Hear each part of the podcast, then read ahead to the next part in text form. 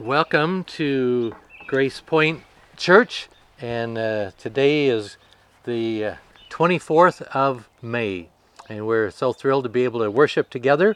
My name is Paul Mayhew. Diana and I are resident resident missionaries to the Chinese world. We've been there for about 40 years ministering. So if I was in the Chinese world, I'd say June Ping An, and that means uh, peace in Jesus Christ. And today, uh, Pastor Gary is on break, so I'm taking uh, this week and next week for him, and he's uh, able to worship in his own home with his dear wife Dawn. And I want to welcome uh, any guests that we have today. Maybe it's your first time. Welcome. This is not our normal, of course, and usually Pastor Gary is the main speaker, our pastor.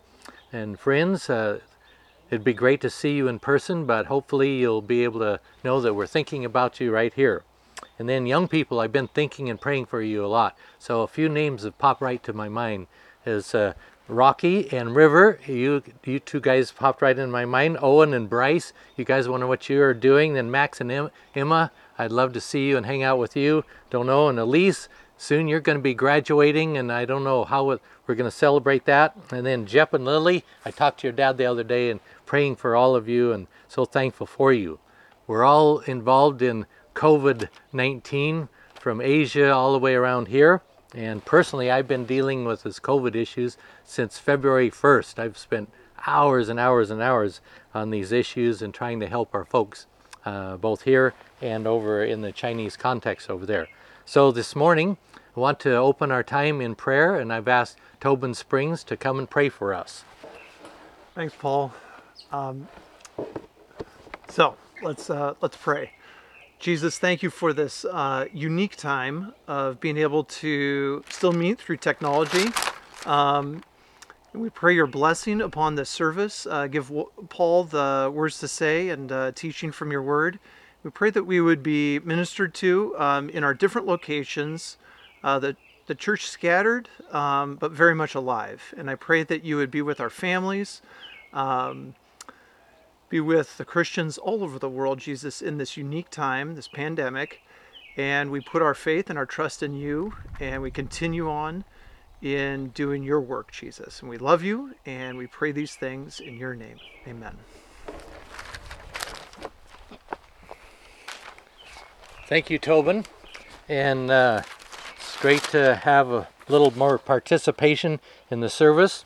And I wanted to read the scripture reading this morning from the book of Hebrews. I've been praying and thinking about what to share, so I've been led to the book of Hebrews, chapter 10, and verses 19 through 25.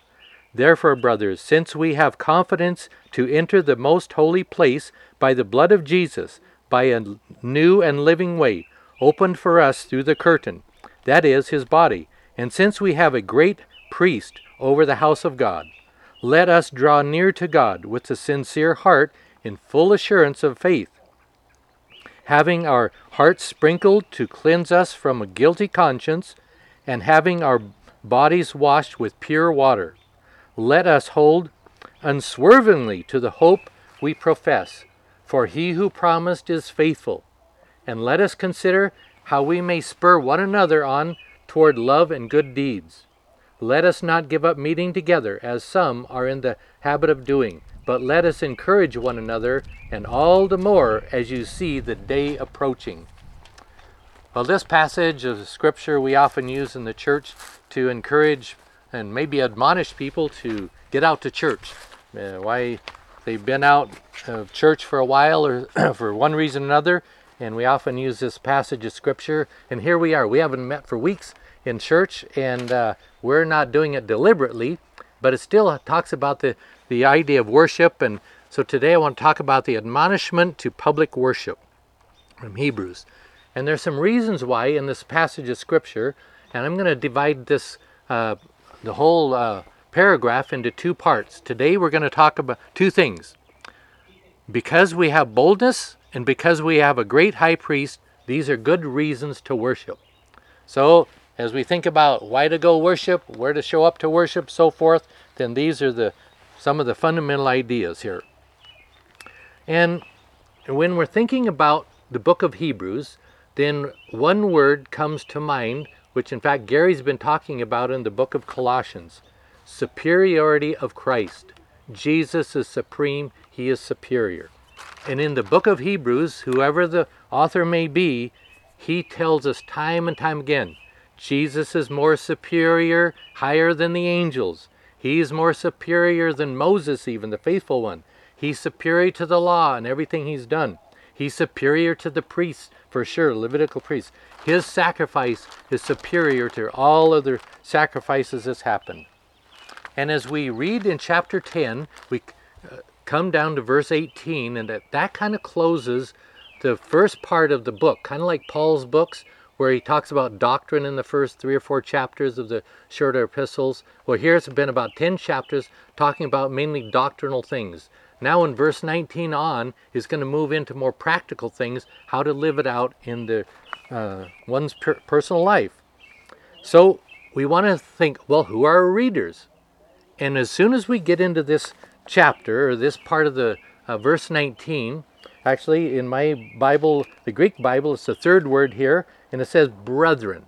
So who are the readers? We know they're Christians. That's an easy thing to see. We don't have to wonder who might be reading this. We know they're Christians, probably Hebrew, mainly Hebrew Christians, and some Greek probably uh, Christians as well there.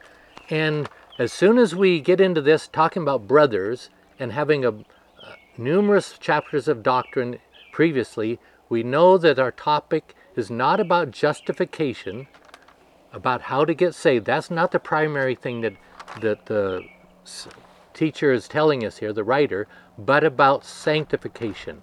So in this chapter, we're going to find out Paul or whoever's the writer is is going to teach us how to be grow, how to become more personally sanctified in our daily lives. So in chapter 10, if you would just read back in verse 10, in fact, just jump back to verse 10, and let's read that very quickly here. And it says, And by that will we have been sanctified through the offering of the body of Jesus Christ once for all. Uses the word sanctified, made holy. And in this context, it's talking about when those believers believed in Jesus, they were sanctified at that very moment and it's a done deal. They're forever sanctified, and it's not going to change. Then, if we move over to verse 14, just go on down three more verses to verse 14, there's another time that the word sanctified is used as well. And here in verse 13 or 14 it says, For by a single offering, that is Jesus, he has perfected, made perfect for all time those who are sanctified. Now, some of your translations maybe have uh, are being sanctified or will be sanctified or have been, but actually it's in the present tense, which means they're being sanctified right now. As they are reading this epistle to the Hebrew people, the Hebrew church, then they at that moment they're being sanctified. So they were sanctified in the past at their moment of salvation when they're justified, but now, at the moment of their reading, they are in the process of this continual progressive sanctification, and that's where you and I, that's where we're at right today. Today, we're in this process of being sanctified, so it's progressive sanctification here. So, how are these believers going to grow in the, the next place? So, I have some special guests uh, with me today, and Vivian would you go over there to the TV and point out where in the temple or the tabernacle, where is the veil? So everybody look for the red line, the veil, because that's going to be an important issue in this uh, in our verses today, 19 to 21 here. So you see where the veil is. All right, now that's good. Now, Vivian, stay right there, and would you please point to where it says the holy place? So it's in the front. So when the priest, you have to be a, a Levi, you can't be of the tribe of Judah or Benjamin or Reuben or those others. You've got to be of the tribe of Levi. If you're a Levite and then a priest, then you could go through the porch, come into the holy place right there. But then, Vivian, go ahead and point out the most holy place, or it's called the Holy of Holies. Holy. Okay, you see that? Now that is where only one priest once a year can go in there, and he's called the high priest. So thank you very much for doing that, Vivian. Now, Evangeline, could you go over there and show us this pic? This point out on this picture. This is kind of a snapshot, of blowing it up, a mic- macro shot of the inside of the holy place. So could you show where the candelabra is, or the, there where the candles are? And how many candles are there? Can you count them? One, two, three, four, five, six, seven. Oh, that's how many there are. So on any Jewish candlestick, you'll see that. And then tell, can you show us the showbread, the table of showbread?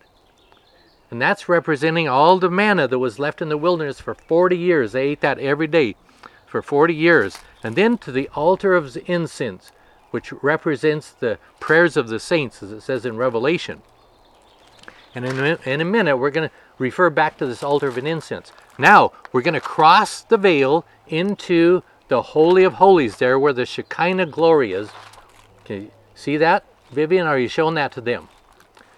That is where it says the presence of God resided. Now we know from Acts 7 that God cannot be placed in a temple or in a building, he is way too big. But in the Old Testament, God had the people make the tabernacle kind of as a symbol and a model of what's up in heaven here. And when they, when had the Ark of the Covenant there and the Shekinah glory came down, that's where it resided, right there uh, where the cherubim sit on top of the Ark of the Covenant. Well, thank you very much for that, uh, Vivian. I appreciate that. Now we want to go back. And Ransom, are you there? Can you help me uh, with this next one here? Because we want to look at the high priest. And remember, I said the high priest, and what is he carrying up there in his right hand? Look at this man's right hand. He's ca- carrying it like that. And in that is a bowl of blood. And they would bring blood in, then actually, the high priest would go in on the Day of Atonement once a year. That's sometime in September, October, the 10th day of Nisan, or I mean, uh, Tish, Tishri, I believe it's their month and they would sprinkle the blood of bulls and goats and so forth inside around the mercy seat in there. And then what is he carrying in his left hand? Ransom, can you show him the left hand there? We actually don't do that in our church. We don't swing the incense around, but some higher churches do it. And they do that as a representation of the Old Testament tabernacle and temple. So here we see the high priest. He goes in once a year and he's a select person and having the right abilities. Now, okay, stay right there, Ransom. Now show the that horn. It's called a shofar. There. And this is, they would blow this horn numerous times throughout the year, but when it was the Day of Atonement, they would blow it. And to remember that this is the day of forgiveness, that all of their sins of the past year will be forgiven and everything will be covered over. Kofar, it says, to cover those sins for another for that past year and start fresh for a new year. Well, thank you very much, Ransom, for that. And now, Evangeline, if you could Evangeline, could you go back to uh, the screen there and show everyone right there about the Ark of the Covenant. And the Ark of the Covenant was a very special thing. It was overlaid with gold and it was a special thing. They had cherubim that they had made and put on the top of it. But the thing I want to draw out here is can you show everyone the mercy seat? Because that's very important. The mercy seat. That's where the blood was sprinkled on the mercy seat. For that's where God resides, right in that area. And it represents God is there to forgive us of our sins and to cover over the sins of the people. Because the blood was brought in, blameless animals were, were crucified, and, I mean sacrificed, and now they're spread, sprinkled on there, their blood is shed. This good and holy sacrifice is acceptable in God's eyes, and so at the mercy seat, the people receive mercy. The high priest himself, as well as the people, and they were forgiven their sins. It is a wonderful thing. And we have that today when we believe in Jesus Christ as your Savior. So Today, if you have not believed in Jesus, He has shed His blood for you and has been sprinkled, and it is holy and has taken away the penalty of your sins and my sins once and for all. Now I want to jump back to this uh, picture of the veil. And Vivian, I think this is, can you show them that one little special spot? Everybody look hard on the screen because it probably won't show up very well on there. It's right in the middle. And I have a hole there. That's where the veil split. And this happened in a special time when Jesus died on the cross, and probably after he gave up his spirit and died, maybe somewhere around that time, as Mark says, it, there was an earthquake, and the veil in the temple, they called it, say, rent or was torn. And it's very interesting. Most of us would think it'd start from the top and tear it down to the bottom. The scripture says it starts from the bottom and tears to the top. So amazing, so amazing that the power of Jesus and his death on the cross, it rent that thing as well as an earthquake that God is demonstrating that mankind's sins have been paid once for all in the blood, through and by the blood of our precious Savior, Jesus Christ. So thank you very much, kids, for sharing that. And it's very helpful because as we get into the text, we need to know about this the temple background or the tabernacle background so that it makes more sense because the writer to the Hebrews is definitely using these Old Testament thoughts and uh, uh, pictures here. So when we go back to verse 19 here, it says, "Have uh, therefore, brethren, since we have confidence to enter the sanctuary by the blood of Jesus." This word confidence is the word we're after. And we want to make sure about that. you could say boldness, and maybe you could have some ideas about courage, but because Jesus had died, and we see that further on down, here it says, because he entered the sanctuary by the blood of Jesus, by the new and living way which he opened for us through the curtain. So it's because Jesus died, so now you and me, we are believers. We've believed in Jesus Christ. We don't need to be timid about going to Jesus. We don't we can go right straight to Jesus. We can go right straight and talk. Doesn't matter if you're 3 years old, if you're 10 years old, if you're 80 years old. Each one of us can go straight to Jesus and talk. So have the boldness or the confidence. It's okay. Jesus wants us to. He's already paved the way. He just said, come on and do that. And it says entering in. When you when we read that word entering in, it's actually a compound word of a preposition into and another word called way, into the way. And if you remember that the New Testament believers were first called the way before they're called Christians actually. So we think about the way because Jesus paved the way. He went from the holy place straight in through the curtain into the Holy of Holies. He went in there. So Jesus is the way. In John 14, 6, we know that Jesus is the way, the truth, and the life, and no man, no person ever can come to Jesus, well, go to God, whether you're from Adam to the last person living, everyone goes to God one way, through Jesus Christ. He is the way, the truth, and the life. And here it shows that He made the way, entered the way for us. Then, if we go down there to verse uh, 20, it talks about the way which he dedicated. He dedicated, Jesus dedicated or inaugurated this way. And it's a special word how he did this thing. It's a special kind of a ceremonial type of a word, of a term that he dedicated, started this thing out. So it was done once for all. And it's a way that, and then it describes a way in two ways it's new or fresh. And sometimes it was used when a lamb or sacrifice was newly slain or newly killed, just freshly killed. That's kind of what it's going to, just fresh, right there. Jesus did that on the cross 2,000 years ago, and its efficacy or the, the usefulness of that is present to this very moment. It is still that new way. And as another word, it's a actually a preposition. It's called a living way. I mean, it's a participle. It's a living way. And why would the authors say living? Well, we must think the background. the picture in the temple.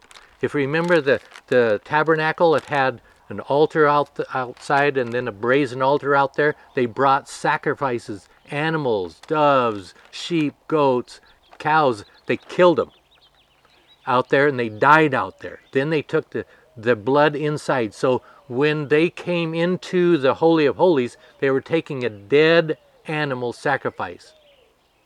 And that animal could not save anyone. That day to this day, animal sacrifice can't save. It's only a picture of Jesus' precious blood that saves. That's why, and it's living. So when Jesus says, I am the way, the truth, and the life, life is living. And Jesus brought the living way, the, the way that it will take us not only right now, but on into eternity. So if we're fearful of COVID 19 getting us, like me, I'm older, well, I'm a, a guy at risk maybe, well, we don't need to be afraid. I don't need to be afraid because I believed the new way in Jesus, the living way in Jesus. I am confident with Him and I am going with Him into the new way. Now it, it goes, it's, the writer just keeps going, the long, long sentence, and it talks about, well, how did he go in there? He went through the curtain. Well, now he's definitely playing on the picture of the curtain in the tabernacle, which we just saw. There he is. There's a curtain. But Jesus says, Now I went through the curtain, and his flesh, Jesus' flesh, is actually the curtain. So it's a metaphor. So it's not the real the curtain like in China we had all red curtains out there in our um, in Macau all of our churches and that but here it's talking he uses when he went died on the cross and he paid for our sins then he used his own body tore the curtain all of, all apart uh, through his own body because it he he was savagely and brutally murdered for our sins and uh, we are so thankful for that now we come to our second point here. We can come to worship because we have a great high priest. And I've I have four words up there on or four different descriptions of the high priest. And if you look careful, all in the in the Greek part, if you look in the real black part, it's called hiereus there. And that's the, the word for a priest. So it says priest is first one, then priest great, mega city, mega mega bucks or something. Mega, that's what that word is. And then the the third word down is called archiereus, archiereus, and that's ark means the first, the first, uh, first one there. And so the number one priest in, and they called it then the high priest. Now in our last one, Hebrews 4:14, it used archiereus plus megos. So it's the great high priest. And Hebrews 4, 4.14 says that. And who do you think is our great high priest? It is indeed Jesus, because he is the one that has done it all for us. Verse 21 goes on to say, And since we have a great high priest over the house of God, we get to worship in God's house.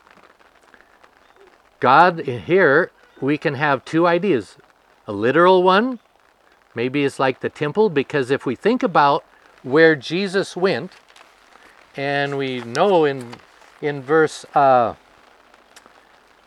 say chapter six in the uh, previously it talked about Jesus is already set down at the right hand of God.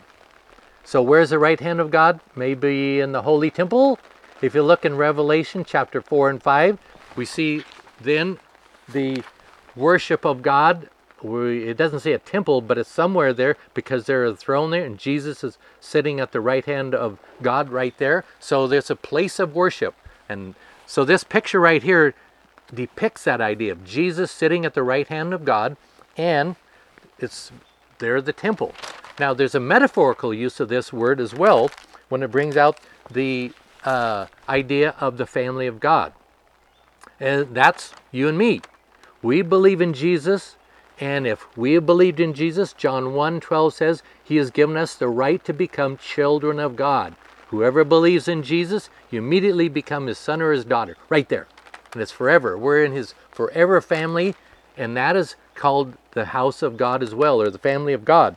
So, when we think about Jesus having sat down, he is in heaven already. Right now, he's interceding for us and praying for us and managing all the things in the world. I want to read, how much time do I have? Do you know about? I have I want to read to a special scripture that's found in Zechariah chapter 6 here.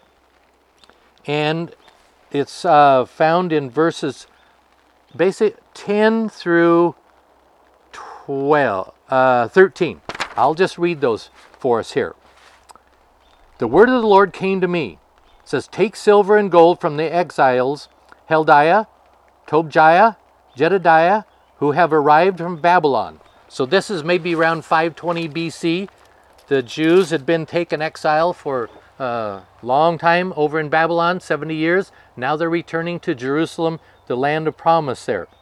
And this is the word that's come down to them. Go the same day to the house of Josiah, son of Zephaniah. Take the silver and the gold and make a crown, and set it on the head of the high priest. High priest, there we go. Jo- Joshua, the son of Jehozadak. Tell him this is what the Lord Almighty or Yahweh says. Here is the man whose name is the branch, capital B. This means Jesus. And he will branch out from his place and build the temple of the Lord. Now, I think this probably referring maybe to the millennial temple or maybe the eternal temple in the future here. It it is he who will build the temple of the Lord, and he will be clothed with majesty, and will sit and rule on his throne. Sit and rule on his throne. Now he's a priest, remember. So this is what I want to bring out here. Jesus, in our text in Hebrews 10 21, here, it says, And since we have a great high priest over the house of God. This high priest, he is a priest Remember that, but it's talking about Jesus. And here in Ze- uh, Zechariah chapter 6, verse 12, it's talking about he will branch out from his place, build a temple. Verse 13, he will build a temple of the Lord, and he will be clothed with majesty. He will sit and rule on his throne, and he will be a priest on his throne. And there will be harmony between the two priest and king. Isn't it interesting?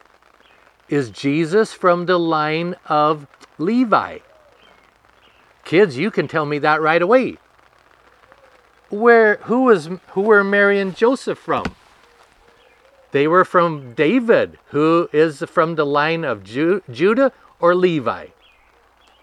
It's from the line of Judah, kings. Jesus is a king. So our King Jesus here in this metaphor, it's being predicted he is a great high priest. But Jesus is not a Levite. He doesn't come from a Levitical background. But nevertheless, he went into the temple. He took his own sacrifice. He tore the veil apart. He went into where the Holy of Holies is at. The Ark of the Covenant is there and the mercy seat is on top of it. The cherubim are there. He went in there where the presence of God is at. Jesus transpired, did all of that as a king, but he is pictured as a priest. Jesus Christ is our king priest. To this day, he is. And as he sits on the, the throne in heaven as a king, he prays for us day by day, minute by minute, right? Same time he's king, powerful, ruler of all.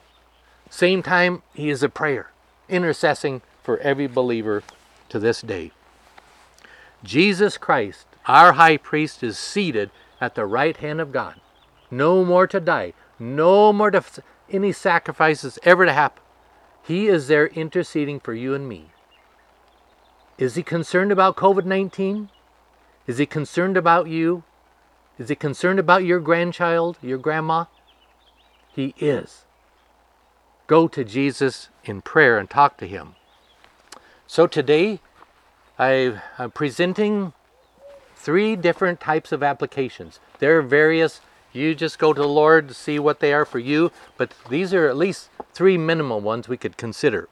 First, have you entered the way?